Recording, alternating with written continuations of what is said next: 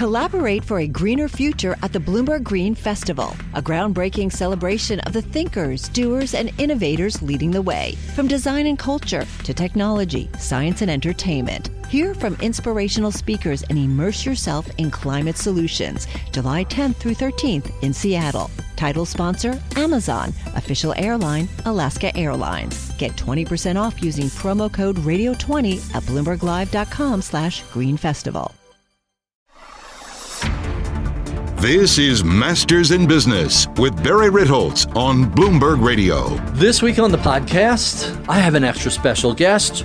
Ron Carson, C E O and founder of the Carson Group, started way back in nineteen eighty-three, uh, practically in his dorm room in Nebraska, has been one of the leaders in the R I A space, not just through Carson Wealth, the asset management business side, but through Carson Partners, which is a, a sort of TAMP plus for independent R I As who are looking for succession planning and help on the back end of their business with technology, as well as Carson Coaching, which is a program that came about in response to demand from R I As who were looking for a little more help and a little more uh, assistance in, in running their their businesses.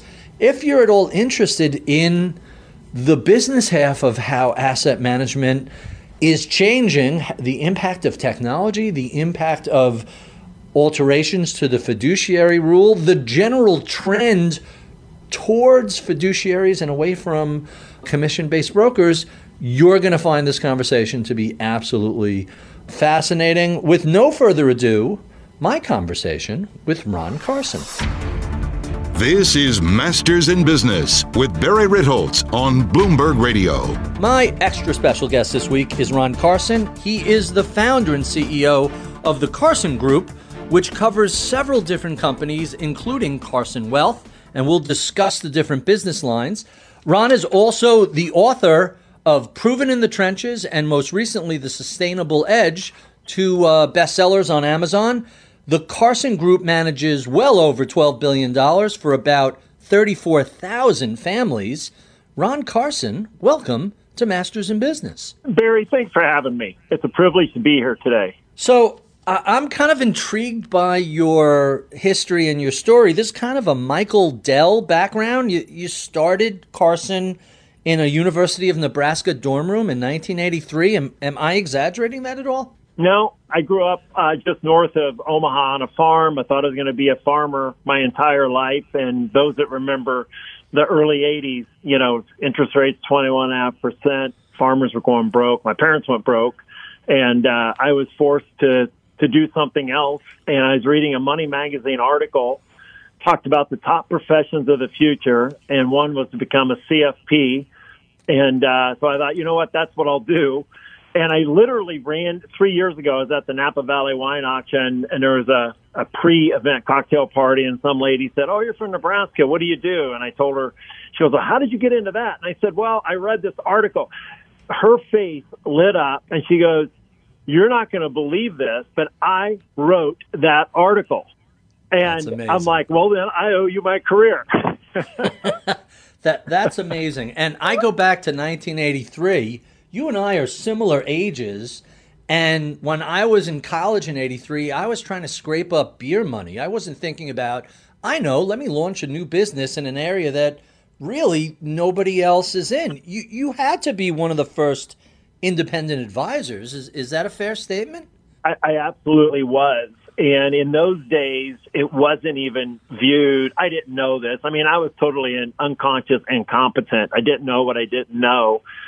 And so I like the idea of being independent, and uh, but there wasn't a lot of places to even go. You know, the broker-dealer community was super small, didn't have a lot of technology, sold a lot of product, but that's how I got started. And, you know, to this day, it was uh, it was a great, great growing up experience. I feel like I grew up, you know, with the the advisory world. I remember in nineteen ninety-four, you know, eleven short years after starting, I was so excited when, you know, I realized I could become an R I A and uh, and truly be a, a true fiduciary for, for clients. And, and, and as you well know, um, our space has changed dramatically you know, several times over the last thirty years. To say the very least. So, so what was it, surrounded by farms going broke with interest rates at twenty-one percent, that made you say, I know, I'm going to focus on financial planning? So initially, someone told me, so I went down to Nebraska to play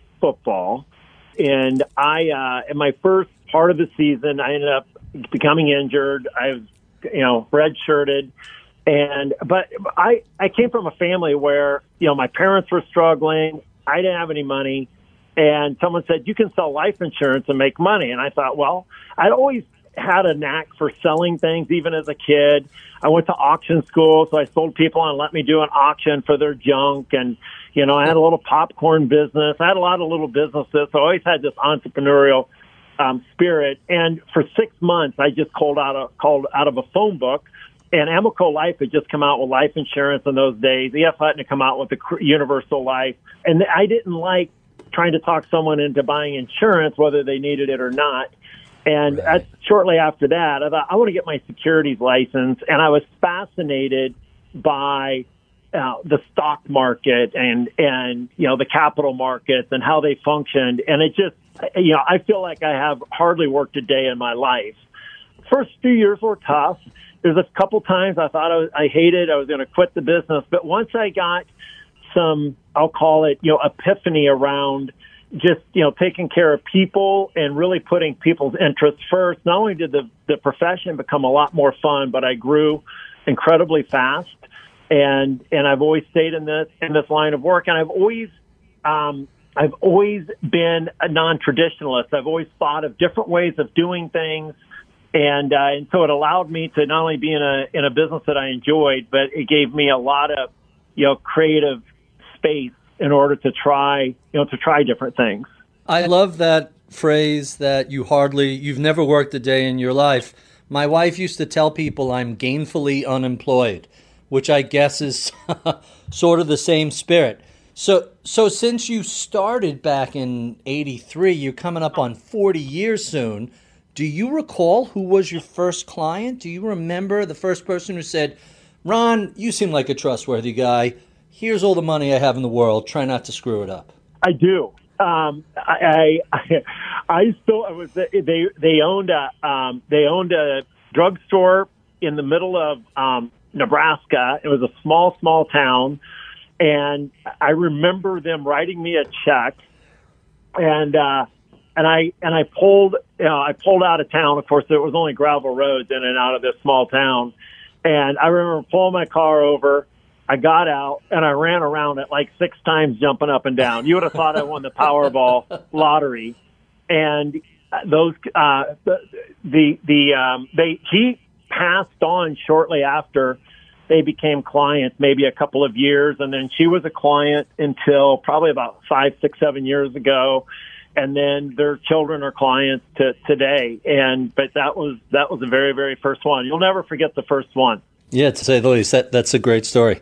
Let's talk a little bit about this division of the Carson Group. Tell us, what is Carson Wealth and how does it fit into the bigger umbrella organization, which seems to have a, a number of moving parts? So we have Carson Group, and then Carson Wealth, Barry, is the very, very first, you know, part of Carson Group. It's our retail offering. So we're a, a registered investment advisor. We manage, you know, close to thirteen billion dollars in assets for, you know, several thousand families around the United States. And our mission is to be the most trusted for financial advice. And if I'm driving down the road and I don't know anything about our profession, I'm listening to this, I'm like, well, doesn't everybody, you know, want to do that? And I would say maybe, you know, how many, I don't know how many people consciously think of it, but we're in a profession, unfortunately, that, that you know, and financial services is a huge category, Barry, but sixty-five percent of Americans do not believe that their advisor or the institution they represent were going to put their interests ahead of their own. And that's really the mission of what we're trying to do. Nobody owns the space, and it's so fragmented to this day. There's two hundred eighty-eight thousand financial advisors. There's roughly a half a million in the mid nineties. Of the two hundred eighty-eight today, nearly one hundred eleven thousand are going to retire Um, we call them rich and tired. Most of them have made a lot of money, and they just don't want to keep up with all the technological change.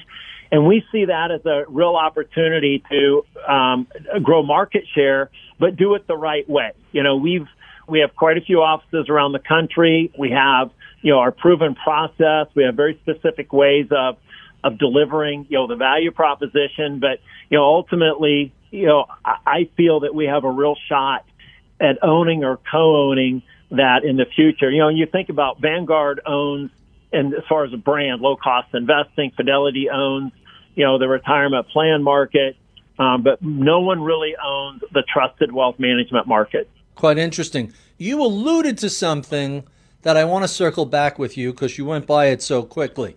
sixty-five percent of the public do not believe that their financial institution has their best interest.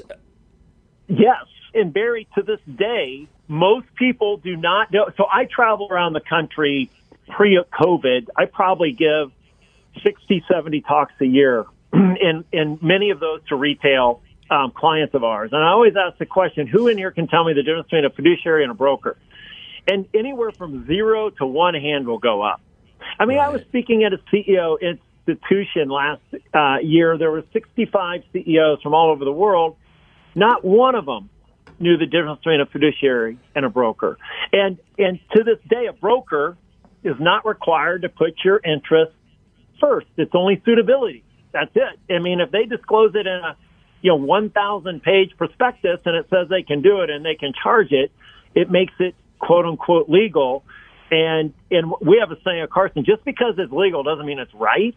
And I think we still have a massive gap between understanding fiduciaries versus brokers. And I'll open those talks and say, listen, if you get this one thing right, if you understand a true fiduciary versus a broker and you pass it on to someone you love and they get it, you'll have given a true gift that will give for the rest of their life. Now, here's one of the really interesting things about the R I A industry. Over the past twenty years, a lot of who we think of as big brokers, U B S, Merrill Lynch, Morgan Stanley, a big portion of their employees have moved either to be hybrid broker R I As or just registered investment advisors, R I As. Is the fiduciary side of the street, is the fee-only, no conflict of interest versus the brokerage sales commission side, is this side winning? Do you see that as the trend that's taking place? I do. I mean, the trend is accelerating, Barry. And let me just say something, because I think this is a fact that gets lost on a lot of people, is everybody has a conflict of interest, right? You can't help it. I'll, I'll use an example. Let's say you've got an, um, an R I A who has one hundred million dollars under management, and his largest client has fifty million dollars with him. And his largest client comes and says, hey, I'm thinking about taking fifty million dollars out and buying this business. That advisor has a conflict because he realizes if he loses that client's assets, he may not be able to stay in business. But we all know that the conflict is, are you going to do, remember what I, I said, put the client's interests ahead of their own interests. So this advisor to say, listen, yes, let's do that and give him the best advice, even at the demise of his own company, is it's a conflict, but it's at least a conflict that the client, I think, consciously knows. They're going in, am I going to get the best advice because this could hurt his business? And there's also conflict, Barry, unfortunately, even on the fiduciary side, uh, more, more so that are more nuanced, like cash. You know, before when we back we had yield, there are some fiduciaries that in order to, they would not take the time or effort to sweep a client into the highest yielding cash and let it sit somewhere where they weren't earning a lot of cash. That's a conflict, especially if you've got a custodian that's going to charge you or the client some additional fees if they're not making the return on the account. I still think our profession has quite a ways to go. The fiduciary is the future, but I think even as fiduciaries, we can get better at putting the client's interest first and being more transparent. I love that story of the sweep. And some time ago, Um, I know you must have a ton of war stories. I do also. We figured out, you know, very often you run with a little bit of cash in an account in case a client asks for a disbursement or something. whether it's forty or fifty or sixty basis points, it's something relatively small. And very often when the market is going higher, it's a slight drag on performance. And we figured out a long time ago, it was much better to sweep the cash into one of the higher yielding money market accounts.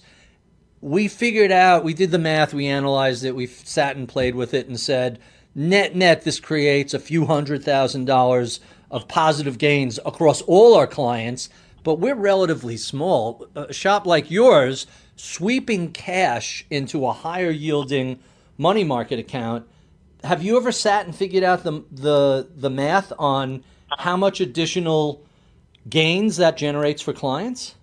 Yeah, last year alone, we estimated, you know, it was in the high single digit, you know, seven, eight million dollars. Wow. You know, directly to our clients because we, we, we did the sweep. And Barry, how crazy is the thing about banks? I'll pick on banks for a second. Most clients, if you go, do you love your bank? You go, yeah, I love my bank. Well, what are you getting on your cash and your savings? And most of them are getting, you know, almost zero. Nothing. Yet the right. bank can turn around and get, you know, let's, let's take nineteen at the Fed funds rate. I say, can you imagine if they were crediting you that? And at the end of the year, they said, hey, we want our fee to be ninety-five percent of what you made. You know, clients, if they were writing that check back, would go crazy. But because they never see it, it's this huge hidden drag on their performance that they really don't consciously think about. And that's one of the things we want our clients to think of, every single penny they're paying, how they're paying it. And and we, you know, and I know we're we're big planners. You know, people will make an investment in their future, but no one wants to pay something and not see Um, value beyond a doubt for the investment we're asking them to make. And I think cash is a great example of that. You know, I want to follow up with what you're saying with the issue of free trading. And let me point out, neither of us have a horse in this race. If trading is eight dollars or if trading is free, it's essentially the same thing as far as I'm concerned with the average portfolio size. However, when you look below the surface of all the companies offering free trading, that cost of carry, that return on cash is where they make all their money. And it turns out free trading, when you look at the numbers, is pretty expensive. It sure is, Barry. And then you've got order flow payments, an invisible tax that, you know, consumers don't see. Like I said, there's a lot I think we can still do as a profession to become even more consumer friendly, you know, than we are today. I don't disagree at all. Let's talk a little bit about your coaching business. What is Carson Coaching? So Barry, and, and like I said, I started at retail in nineteen eighty-three. In nineteen ninety-three, I was giving a talk in Boston at the um, organization at the time called the I A F P. I don't know if you remember that, International Association of Financial Planners. And I was just talking about the different things I was doing in my business. And two gentlemen came up and said, hey, would you coach us? And I said, sure. And that's how my coaching business started. In, in nineteen ninety-three, I launched um, Carson Coaching. Um, I had seven people come out to Omaha, Nebraska. And I, you know, and we've, and we've had quite a following over the years. I mean, we have around, you know, twelve, thirteen hundred offices today that we provide um, consulting services and coaching services to. We have tens of thousands of alumni, people that come in and out of, they'll be in our program for a year or two, come back out, come back in again. And a lot of, a lot of independent advisors are, they feel like they're isolated islands out there, and they really want to have community. They want to have best practices. They want to have a place that they can bounce ideas off of. You know, today we have, I think we have eleven executive business coaches that specialize in a variety of different areas. And, uh, and, and I have learned a ton from having our coaching organization. I always like to say, you know, we're better together. None of us is as smart individually as we are collectively. And just, you know, this group has pushed me to get better. I've learned so much from them, but it's really a cool community that's all committed to uh, continuous improvement. Quite interesting. When I was kicking around your uh, website, I came across a page of Carson Group Partners. Are those folks affiliated with Carson Coaching? Are they affiliated with Carson Wealth? And by the way, that page was just scrolling, scrolling. It's hundreds of people long. So coaching is different than partner. So we have our third, so we have our retail, We have our coaching, and then we have Carson Group Partners.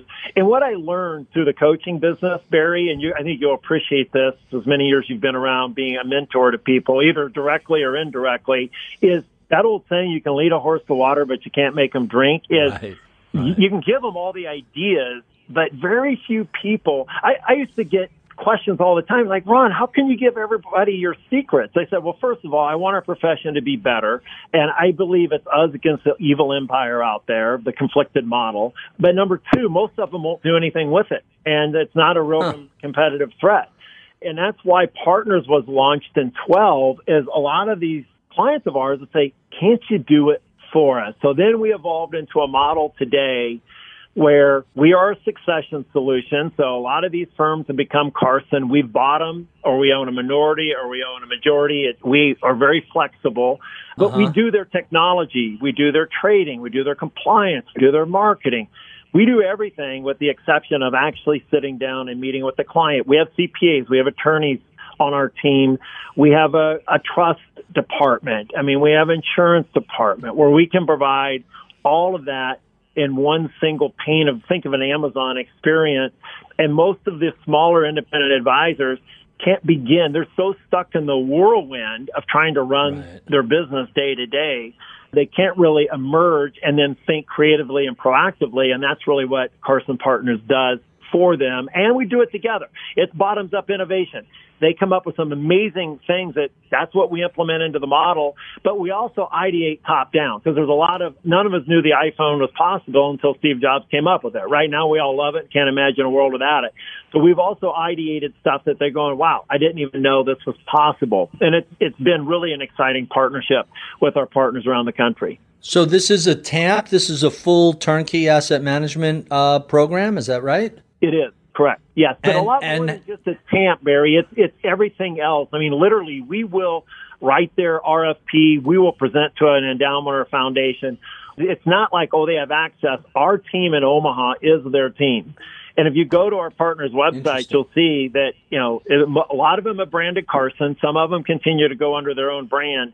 But it's, you know, a lot, I think of it as TAMP of providing just asset management. That's one of, of, of ten services we provide to our partner offices. Quite intriguing. How many different offices are you working with with Carson Partners? Because it looked like right hundreds. Right now, I think we have one hundred thirty-five offices. Right. Yeah. Did you ever expect coaching and partnership to develop into two completely different businesses from financial planning? Obviously related, but totally different um, aspects of the business. Barry, no, and I never expected the success I've had. I mean, I've surrounded myself with really great people, and it's really their success that has allowed this to happen. And no, I never dreamt in a million years that, you know, we would be doing what we're doing. And and because of that, you know, Carson Group is really focused on impact, you know, local impact, community impact, national impact, global impact. And we spend, you know, considerable amount of, or I said, so we make big investments. You know, my wife and I make big investments into our communities, and so does Carson. And, and I, and I can't say, I can't talk about our success without talking about what I feel are Our our personal obligation is is to, you know, to lift people up that uh, that struggle. And, you know, I think when I got started in the eighties, um, you if you worked hard, you could go out and, and you could make it. And there's parts of the world today, and especially there's even parts here in the U S, it's really hard, you know, to emerge. And so, you know, with that success comes, a, um, I think, an obligation that we've embraced, you know, to have as big an impact on our community as we possibly can. Quite fascinating. So, the future of the asset management industry, you talked earlier about technology and how challenging that is. How has technology changed the landscape currently, and what does this mean going forward? So, Barry, I go to a place called Singularity University. I've done it for the last two years.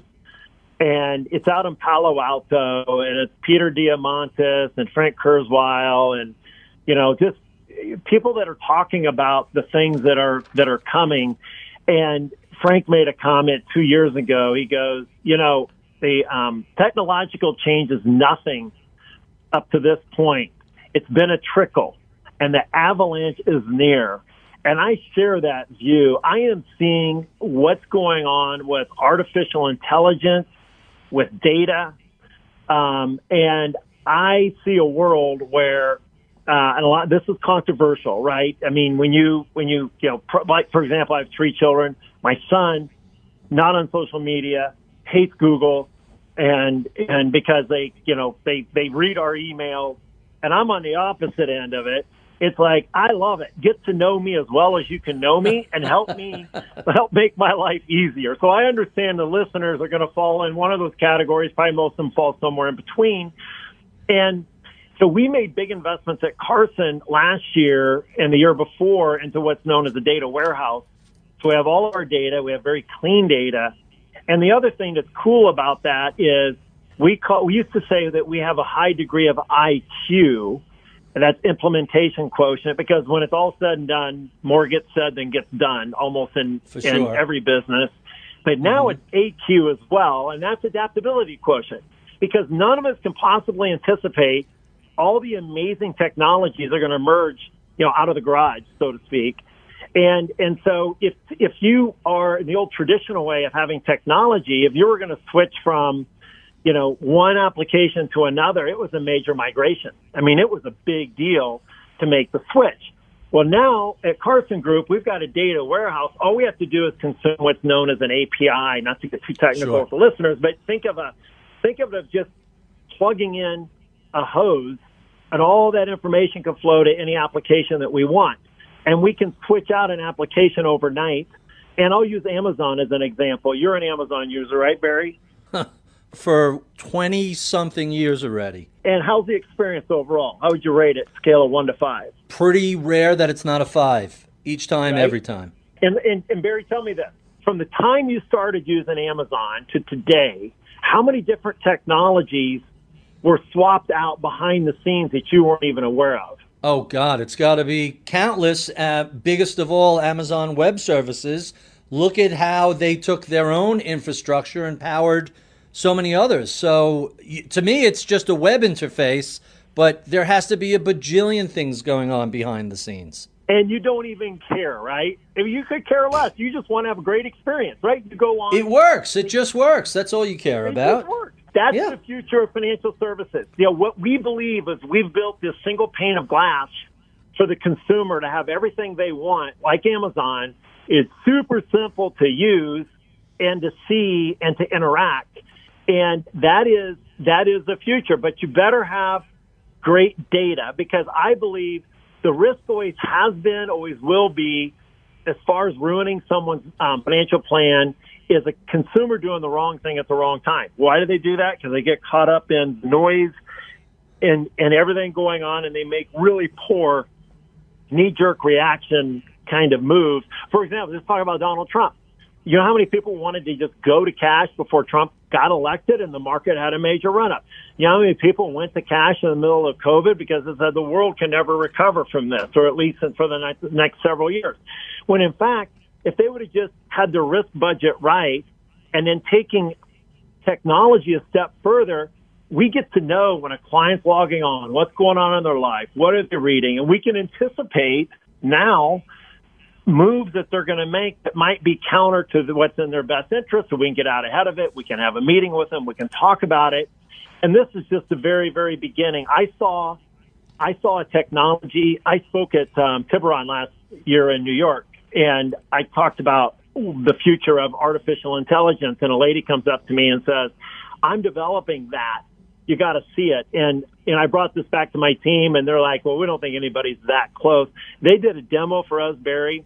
We were asking this engine financial planning questions, and it was giving us answers, and we thought we were talking to another person on the other end. It was that really good.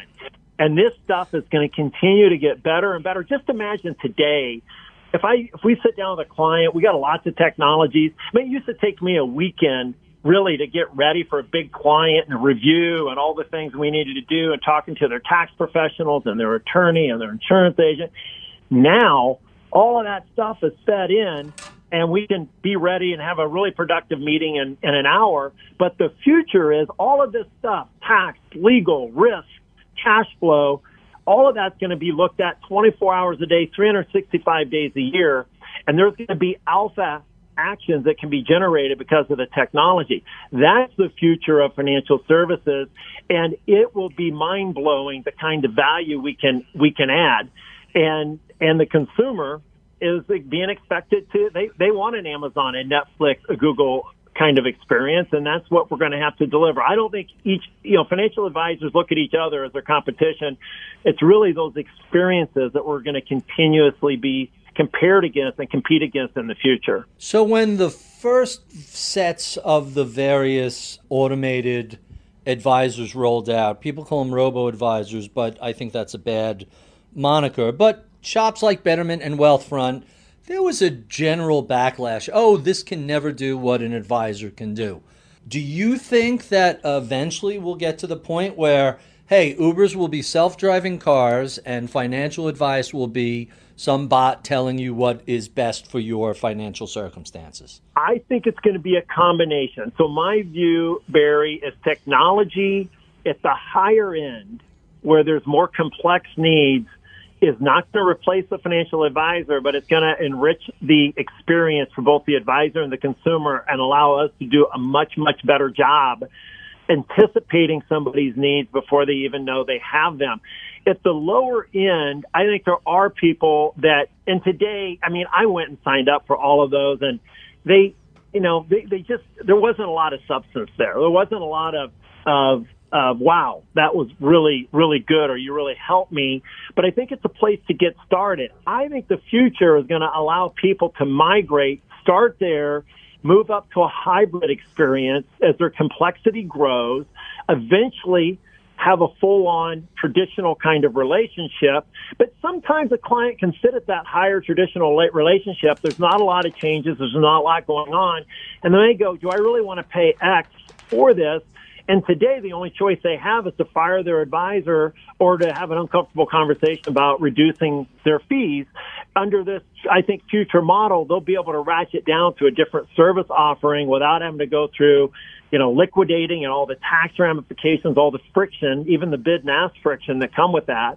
And but I think technology is going to give consumers a lot more choices and a lot easier way to measure, am I getting the value for the investment that I'm being asked to make in a form of a um, asset management fee or a financial planning fee or a retainer fee. Hmm, really interesting. You alluded to something earlier that I, I have to follow up on, where you talked about a lack of young people in the industry and a number of people retiring, but I want to go a step beyond that and ask you, let, let's throw this out in three parts. The first part is, how do we get more people interested in financial planning? Secondly, how do we get more women interested in the field? And third, how do we bring more people of color into the field? So we're announcing a major diversity and inclusion and next-gen initiative at Carson, Barry, because I think, you know, as a profession, we've all sat around and waited for someone else to do it. And and we, we've been experimenting at Carson with an intern to hire program where we've gone into colleges and had interns. And we really interview them as though they're going to come to work for us. And we do offer them a job at the end if they perform well. And they want the, we ask them to interview us at the same level. Uh, but we're, we are, we're building an office campus here in Omaha. We have Carson University today. So we do a lot of teaching and get young people interested. But we're going to take that to a, a whole new level. Uh, the other is, I mean, of people of color. I mean, you, you, it's been a why, it's been you and I, right? It's been you and I in this profession forever. And right, for sure. It's still, I still scratch my head and go, why? Why have we not been more successful? Because it's, people think it's a sales job. It's not. There's so many, you know, there's, there's so many different tracks that you can take. And by the way, you got a, you got a huge tailwind behind you because we have, you know, more than half of who's in it today is going to be gone. They're going to be retired. And there's more people over the age of eighty in our profession today, Barry, than under the age of thirty. That's, That's amazing. Right? And and so we at Carson are going to take a major lead in this, and we're going to put real money behind it. But I think it's, it's, it's um, not only bringing people in and training them, but letting them know, here's what your career path can look like. And here's one of five different paths that you can take to be successful. So I think it really is going to come with in the trenches education. And, uh, and we're, like I said, we've been working on this, um, for, you know, a good six, eight months now. And we're, we're going to be announcing, I think, a really exciting initiative around this in the next, in the next uh, few weeks there. So your, your timing on that is really good. Let me stick with the idea of all these over eighty, over seventy, over sixty-five year old advisors that are thinking, I think you described them as, as rich and tired. Um, Are they going to retire? Are they going to hand off their business to somebody junior? Are they going to sell it? What does the, and it's a barbell. I think it's like thirty or forty percent of the profession is over sixty, maybe even more than that. What are those folks going to do with their practices, with their businesses? It depends on the advisor. So there's really three different flavors out there. You've got the advisor who has next-gen people there. They can't afford to buy in, and this is where we've been successful in, in helping the next gen actually buy out the founder. Our Chicago office is booming, and this was, you know, a great example of, it was a C P A firm. The founder of the firm was like, I love my clients. I want to take care of my clients, but they, but I'm not going to give my business away. So we're able to cup in and finance them buying out the next, next generation. So that's one model. The other model is, you get some of the same people that retire, but they're not, they don't tell their clients they retired. And what I mean by that is yeah. they're just, you know, they're working a few less hours every, every year uh, right. on a daily basis. They're playing more golf, more time with grandchildren. They're not really bringing any new clients. And if they lose a client or client passes on, they're not really that aggressive about going out the next gen. The problem with that is they're not making huge investments, you know, into the, into the next, you know, into really what it takes to stay competitive, you know, in the field. And then there's a third bucket, and they just, they want to exit the business. Like, I don't really care about the next gen, and I don't care about my clients. I want to get the highest check possible. Um, and we see all three of those, you know, going on today. Of course, we, we focus on the, the, the next gen, someone that really cares. We did a deal recently, and um, uh, the office was in Vermont. And, you know, this guy, you know, we are never the highest price, you know, payer we're, because we're really looking for alignment of interest. And sure. and we really want the founder to stick around and make sure that it's going to be a, a super smooth transition. And this guy, man, the due diligence and the the way, it's like, if I could have a hundred of these, I do a hundred of them, you know, every year. And it's been, it's been a super easy transition. He's happy, his clients are happy, and he's now, as he will say, entering the third chapter, you know, of his. Collaborate for a greener future at the Bloomberg Green Festival, a groundbreaking celebration of the thinkers, doers, and innovators leading the way. From design and culture to technology, science, and entertainment. Hear from inspirational speakers and immerse yourself in climate solutions, July tenth through thirteenth in Seattle. Title sponsor, Amazon. Official airline, Alaska Airlines. Get twenty percent off using promo code radio twenty at bloomberg live dot com slash green festival. Life. So let's talk about that space a little bit, because I'm intrigued by it. We get people offering us firms to be sold all the time, and we're not in the business of buying firms. How do you go about finding these businesses? Do you self-finance them? And what do you think about the role of private equity in the roll-up slash acquisition space? So, and let me just be clear, Carson, we're building a hundred-year firm. You know, I started in eighty-three. We're building this new building, and I said, you know, I uh, I want to have shirts for everybody when we move in. It's a you know, picture of the building. It says for the next hundred years, because we're it's we're we're we're not building it to to, to sell it, uh, but a lot of people are, and that's where private equity has actually stepped in. And we have a small minority interest in private equity. I brought them in. I, I plan on keeping control. Um, uh, as long as I'm adding value to the business. I've got two generations of succession. I've got my my next succession, you know, already done. Uh, private equity has been fantastic for coming in and helping us professionalize the firm early on. They gave us an M and A strategy that we didn't have before. Uh, but I think, you know, private equity is like a mutual fund, Barry. They come in so many different flavors. Some are in. So how can we how can we change how can we financial en- engineer you to get you the highest price and get the heck out? That's a totally different relationship. And when I did the deal with private equity, I knew I was looking for some um, know-how, intellectual capital, and mm-hmm. I took a much, much lower price, but I also got really patient um, capital that was willing to give us, you know, pretty much full control on how we run how we run our business. So really, so, I think it depends on the type of private equity. So when you, I, I'm I'm talking generally, so you could get as specific and detailed or thirty thousand foot view as you prefer. When you're looking to do a deal with someone in Vermont or someone in Chicago or wherever they happen to be, is that something that you're funding with private equity dollars? Is it something you drive yourself? What does that deal look like? Is it a buyout? Is it an earnout? Because I've seen a million variations, a ton of different flavors, and I want to hone in on exactly how you guys go about it. Yeah, so Barry, up to this point, so the private equity money we took was to build all the tech infrastructure that I talked about because it wasn't available, you know, within our profession. We've been fortunate up to this point, we've been able to self-fund all of these, but we're getting to a point. Matter of fact, I had a team with my leader, meeting with a leadership group this morning that, you know, we're getting enough additional deals to look at that we're probably going to have to, you know, either, you know, raise a little more, um, uh, sell a little equity or raise cash, or we've ne- we don't have any debt as an organization and maybe take a modest amount of debt, you know, potentially onto the balance sheet. As far as terms go, it depends on the seller. Um, Our, our preferred deal is to have a minority interest and to have the next have us finance the next gen.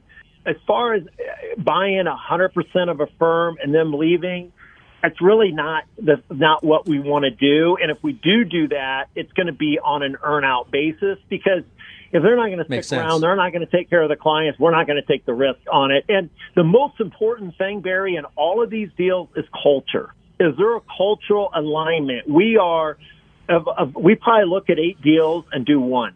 And it, and the reason we don't do the other seven is there's not a cultural fit. Hey, can I just make a quick comment back on the sure. um, the retirement piece with your wife? Sure. And this is for everybody out there. You know, I love to say that, you know, most of society is on this unconscious journey to arrive at death safely. And what I mean by that is, you know, we get into this routine where it just, we live life and days and weeks and months and years go by. And then all of a sudden it's all bias. And we're like, gosh, you know, where did that go? And did I accomplish what I wanted to accomplish? And I teach a thing in my coaching program called blueprinting, live your life by design, not by default. And I think most everybody can work their w- way into that kind of life with a conscious effort. One of my favorite all-time books is Napoleon Hill's, you know, Think and Grow Rich. Think and Grow Rich, and, sure. And it's and we're in a in a profession where, you know, people want to get to a retirement, which I hate that term. Like, I'm going to do all this, spend all this time doing things I don't love to do, so I get to spend a little bit of time doing the thing I love to do when I'm the oldest and I'm not as healthy as I can be. So I challenge people to say, you know, it, if you start moving in that direction, you can't change it overnight, but you can get there a lot faster than you think. And just to accept, this is my life. I don't love it, but I don't hate it. That's that unconscious journey, you know, to death. Quite interesting. Today, in confirming my priors, I have Ron Carson on telling me everything that I believe in and me just nodding my head vigorously in in a sense. Um, so so let me ask you a question. You, you referenced earlier um, that you don't usually use debt. Let's talk about a subject that's a little controversial, the Paycheck Protection Program. I know your firm participated in this, my firm participated in it. Tell us where you are with your P P P loan, and I'll I'll do the reveal on ours also. Yeah. So Barry, when this, so we we also have another business. It's an events business that um, really for financial advisors. We've been doing this for uh, going back to nineteen ninety-three, and we had a we had a um, we had an event we canceled in Vegas. It, it hit it hit our company to the tune of four million dollars, almost four million dollars. Um, we had eighty other events that we canceled around the country, and we have. We have a lot of people that work in the events business and they're with nothing to do. And so, you know, when we when we looked at our at Carson Group, our R I A doesn't need it, right? But our events business needed it. When we have a transformation business that needed it, and we also are building technology. And, you know, just with the uncertainty around, at one point, you know, our A U M had quite the dip, as everybody's did. And mm-hmm. we're like, we're going to, you know, before the Paycheck, Paycheck Protection Program came out, um, we were going to have to lay off, you know, a fair number of people. And we probably would have hired them back at some point, and, and but not yet this year.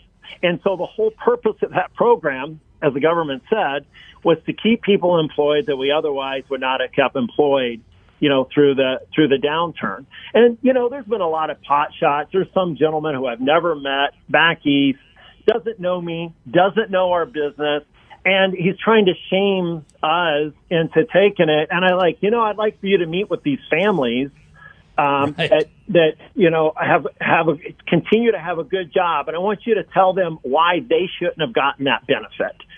Um, and so we take we took it. We thought it was a good program. Uh, we, by the way, we helped a lot of our, our business owner clients. I think Nebraska, uh, at least at one point, had the highest uh, success rate relative to our population of anybody. And we had a big hand in that because, you know, Jamie Hopkins, who uh, works at Carson, really was on top of the CARES Act and really had all of our advisors very well educated on it. You know, the second there was action could actually be taken. And that, you know, indirectly what I was talking about earlier, being super proactive, you know, with our with our relationships, thinking about things that, you know, a lot of people aren't thinking about. Huh. I could tell pretty much the exact same story about the non-advisor uh, related businesses, and our our thought process, my thought process in this has evolved. Yeah, and this is the pot shots where, oh, you're taking money from somebody else. And again, I want to know, these people taking the shots, why is one family's employment more important than another family's employment? You know, that's really what they're saying is we we want to pick and choose, you know, the fan, the fan, and all these are people making less than one hundred thousand dollars a year. By, and Barry, by the rules. The rules say that. The rules. Those are rules. We are right. faced with another dilemma. This fall, we have, um, we have, you know how this works. We contractually committed for a large conference this fall in Omaha. We've got five hundred hotel rooms that we're on the hook for. Because social distancing, we don't have enough room to bring people in and actually c- consume all those rooms. So guess who gets to write a check for that? It's amazing yeah. to think that, and it's that's before this the second wave comes in. What we're dealing with today, and especially along the Sun Belt, has been a spike in infections that's still part of that first wave. This this isn't even the second wave. Yeah, I don't think this thing is done by any stretch of the imagination. You know, I think it could. I think it should have been handled a lot differently. I think we should have quarantined those that were high risk. But, you know, to put a, to do what we did to our economy, you know, and it could, of course, you know, Monday morning, Monday morning quarterbacking sure. is great. Uh, right. But and, and hey, our leaders, this was an unknown, you know, and we still don't know, you know, the full ramifications of the of how this will impact our society for many years to come. If you look at places like Germany and Switzerland and New Zealand, they seem to have come up with the right balance. They were very aggressive, not only with quarantining, but with testing and contact tracing. And our numbers are still, you know, not going down the way they should. At least the mortality rate has improved. The number of people who are dying from this is, you know, it's ticking up more slowly than it was. It's not accelerating. But it certainly seems like more and more people continue to get infected uh, every day, especially if you back out the early states, back out Washington State, New York, Connecticut, New Jersey. The rest of the country ain't looking so hot these days. I agree. I mean, we've been fortunate in Nebraska, um, and, you know, we got, I still go up to our family farm pretty much every weekend, and that whole county up there has five cases. I mean, and you've got to drive, you know, two miles to see another person. So right. It's been nice having, yeah, you know, we've been, we, we social distance our whole lives when we're up there. Uh, we didn't even know what we were doing. that, so. That's right. But before we get to a speed round, there's a couple of questions I missed during the broadcast portion that I have to ask you, one of which is, what's a day in the life of Ron Carson look like? How do you spend your time every day? So I get up super early. I typically um, get up somewhere between four and four thirty in the morning. Um, I love my morning coffee. So I get my coffee, put the dogs out, get my coffee. I catch, I read. I love to read. I read, I think, I meditate. I do a little bit of breath work. Um, and then I work out. Um, and then I move into, you know, I've got meetings, um, per, you know, pretty much, you know, throughout, throughout the day. Um, and then the evening is, I, I'm so lucky. I have my kids. I have one daughter that lives five minutes north of me, another daughter that lives four minutes west of me. I have a grandchild. I have another one on the way. I've got a son who just graduated. He lives about fifteen minutes east of us. And so, you know, we're spending time with family, and uh, and and I'm normally sound asleep by ten o'clock at night. So it's uh, and I and I got to tell you, I love, you know, I got my life to where I get to spend my life doing things I love to do, Barry, versus the things I have to do, and I can just hear it in your voice. I mean, you're you're a man of of passion, and uh, and it just, you know, it's, it's it, I get out every day um, with a ton of enthusiasm. And I tell people, hey, if you start hitting the snooze button and you hit it more than twice, something's wrong. You've got cancer developing on your enthusiasm. So, you know, re- reorganize your life and your day to where you can't wait to get out of bed and, and get started with the day. I totally agree, and I'm going to horrify you a little bit. Snooze button. If you're still using an alarm clock, you need to change your lifestyle. But that's a whole nother conversation. Well, um, I use the phone metaphorically as my alarm clock, my iPhone. Yeah. I'm fond of saying this podcast is the most fun I have all week, but it's a pretty high steady state. This is this is just the, the peak of it. Um, and speaking of podcasts, tell me about the Framework podcast. Is this a new venture for you guys? What what are you doing with that? It is brand new. Jamie Hopkins, um, who joined us, you know, about a year and a half ago, uh, is running that. And Barry, there's so many podcasts out there that it's like, oh my gosh, there's really room for another podcast. And he's done such a great uh, job with it. You know, he's had really an eclectic group. We just had Ashton Kutcher on, who um, Jeannie and I got to know Ashton and Mila through um, our. We belong to a thing called the Reserve out in Napa Valley, and his mm-hmm. technology knowledge, and they're very much philanthropists. We had just had them on talking about Thorne, you know, their their um, company and technology about, you know, stopping, you know, child sex trafficking. But then also he's a tech genius. And then all the way over to Tyrone Ross, you know, very successful, um, you know, love Tyrone, an advisor, and he like, and I'm listening to this podcast. And I'm going, man, I learned some stuff I didn't know, and uh, and it's and he had his, you know, Jamie was playing with Michael Phelps and had his his coach on, and and I learned something there. It's like they never took a day off for five years in training, where everybody says, oh, you need to take time off to rest. So it's yeah, Framework has been awesome. It's not around financial services; it's around interesting topics.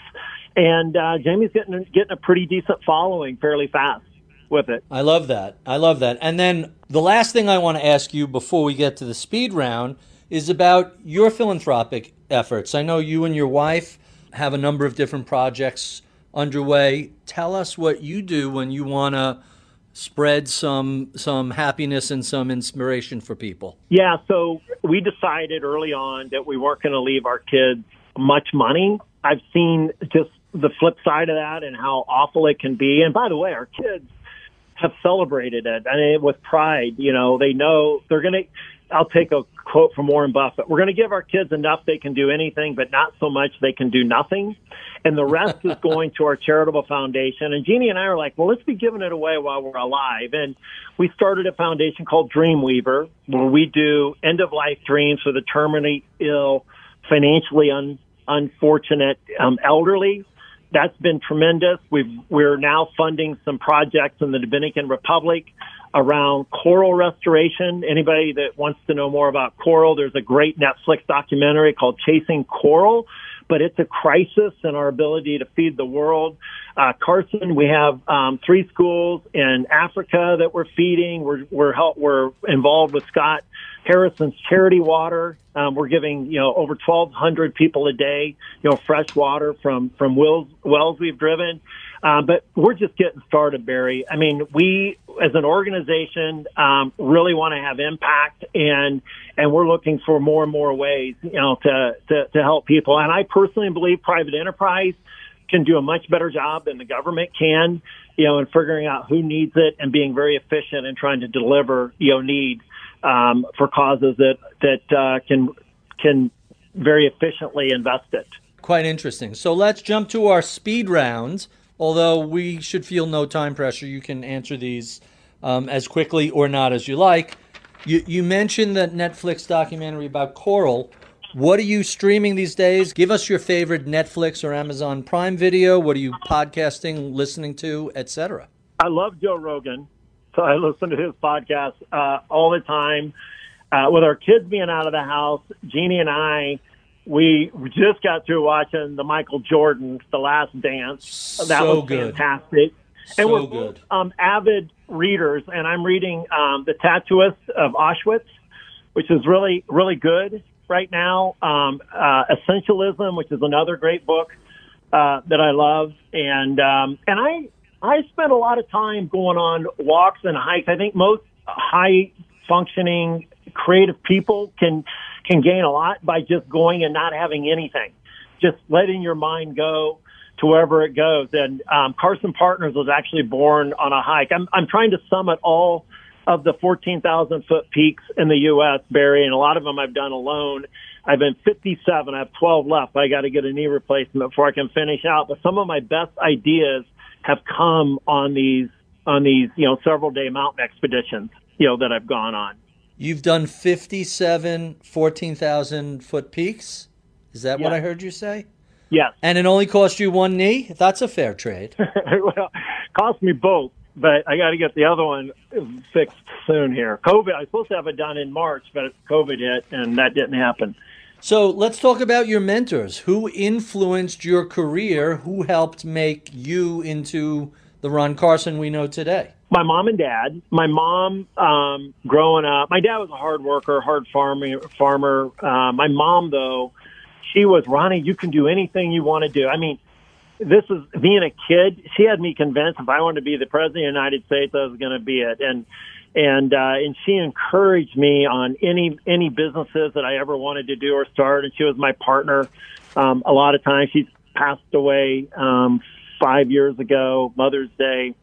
And then I um, uh, got to know Warren Buffett here in town back when I was a business editor, and, and his nephew was in a Y P O forum with me, and, you know, just his, his you know, wisdom and advice. And, and then there's a gentleman here in Omaha, you know, self-made million, billionaire, you know, Howard Hawks, who really started his sure. business later in life, um, just really gave me a lot of great advice growing up.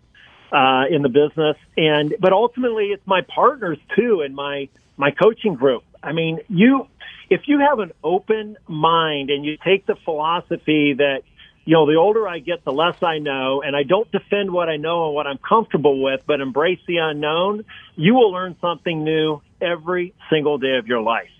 And a lot of it's very useful. I call it cool, cool and useful information. Cool information. Um, as long as you don't think you've arrived or you figured it all out. I love that. There's a poster with an ape scratching his head. It says, as soon as I figured out the answers, they changed all the questions. And that's so true. You know, the the uh, the questions are changing rapidly. So one of these days I'm going to have to lean on a favor, and, and my collection of podcasts will be incomplete uh, until I get Warren Buffett uh, under my or, or Charlie Munger under my belt. Uh, I don't suspect that's going to happen anytime soon, given the lockdown. I think I sent them a snail mail about five years ago, and I never heard back from them, but it was still early days. I should probably follow up again. You mentioned a couple of books earlier that you're reading now. What about books you recommend to people who say, hey, I want to learn more about investing, finance, the economy? What books do you recommend for those people?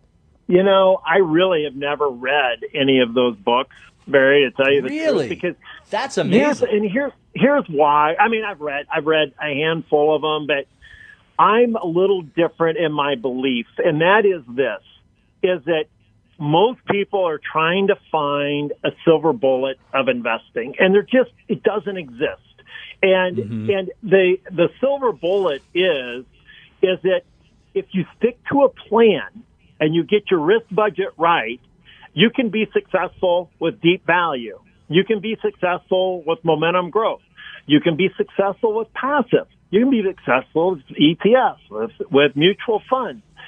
But as soon as you start reading this book and then you read that book and then you get distracted and you think that you've got something that's a black box, I mean, trying to have it, have it happen in a hurry, Barry, just doesn't happen. And my nearly forty years in this business, the clients that have followed a plan, not gotten emotional, they got more wealth than they could possibly spend in ten lifetimes. But I've had those clients that are always chasing the hot dot, or they read this or that book. Right. I mean, I liked um, uh, Unexpected Returns, um, uh, you know, the, the Value Investor. Um, I mean, I've probably read, you know, twenty books over the years, but I, I really hesitate to give a book to say this is this is really what you what you really ought to follow, because it's the consumer behavior that's going to drive their success, not what the market does or not not what investment philosophy they have. So just recommend Thinking Fast and Slow by Danny Kahneman, and that'll scare them off everything else. Um, So so what sort of advice would you give to a recent college grad who, who came to you and said, hey, I'm thinking about a career in finance? What would you tell them? I had this conversation yesterday, and I try to have them um, uh, any day I can, because on LinkedIn I have kids reach out to me all the time. And I tell them this is the, the best time to get into financial service. I said, you don't realize it, but you've won five Powerballs. And they're like, what are you talking about? And I said, well, let's just let's just count them up here. First of all, you're a mammal. Do you know what the odds are for you to be a mammal? And then you're a human. And then you're in the United States of America. In financial services, if you choose, at the most disruptive time possible, every single relationship is in play, because consumers are starting to look and say, am I getting a return on the investment I'm making? And I and I and I give them the stat that we're going to have a huge capacity issue, because we're not we don't have enough financial advisors, and it couldn't be a more powerful powerful tailwind. But do it right. Don't go to the wires. Don't go to the brokers. Go find an R I A that really is mission focused. That's not building it to sell it.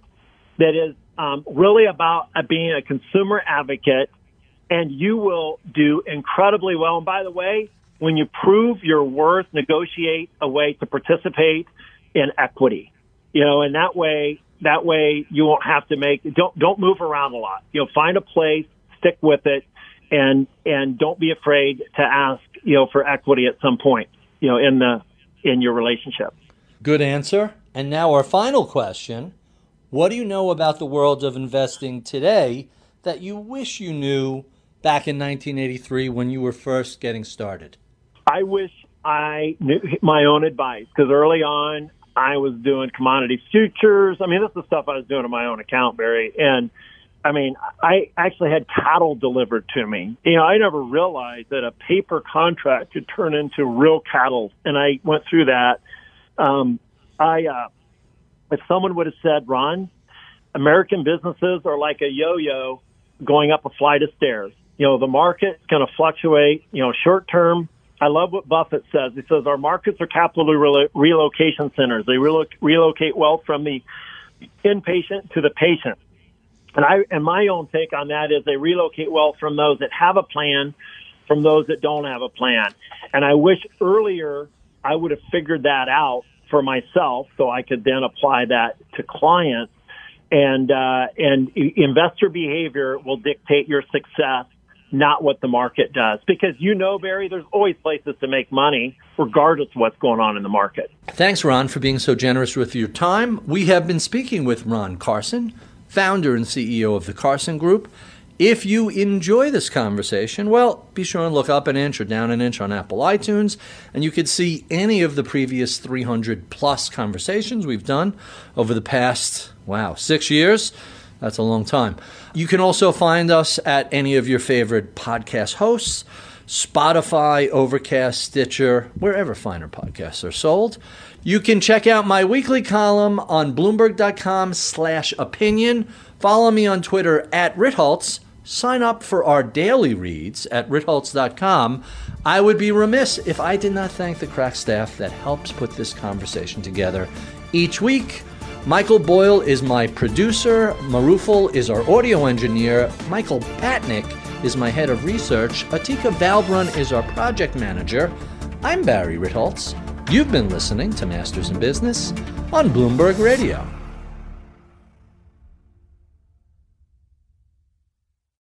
Collaborate for a greener future at the Bloomberg Green Festival, a groundbreaking celebration of the thinkers, doers, and innovators leading the way. From design and culture to technology, science, and entertainment. Hear from inspirational speakers and immerse yourself in climate solutions, July tenth through thirteenth in Seattle. Title sponsor, Amazon. Official airline, Alaska Airlines. Get twenty percent off using promo code radio twenty at bloomberg live dot com slash green festival.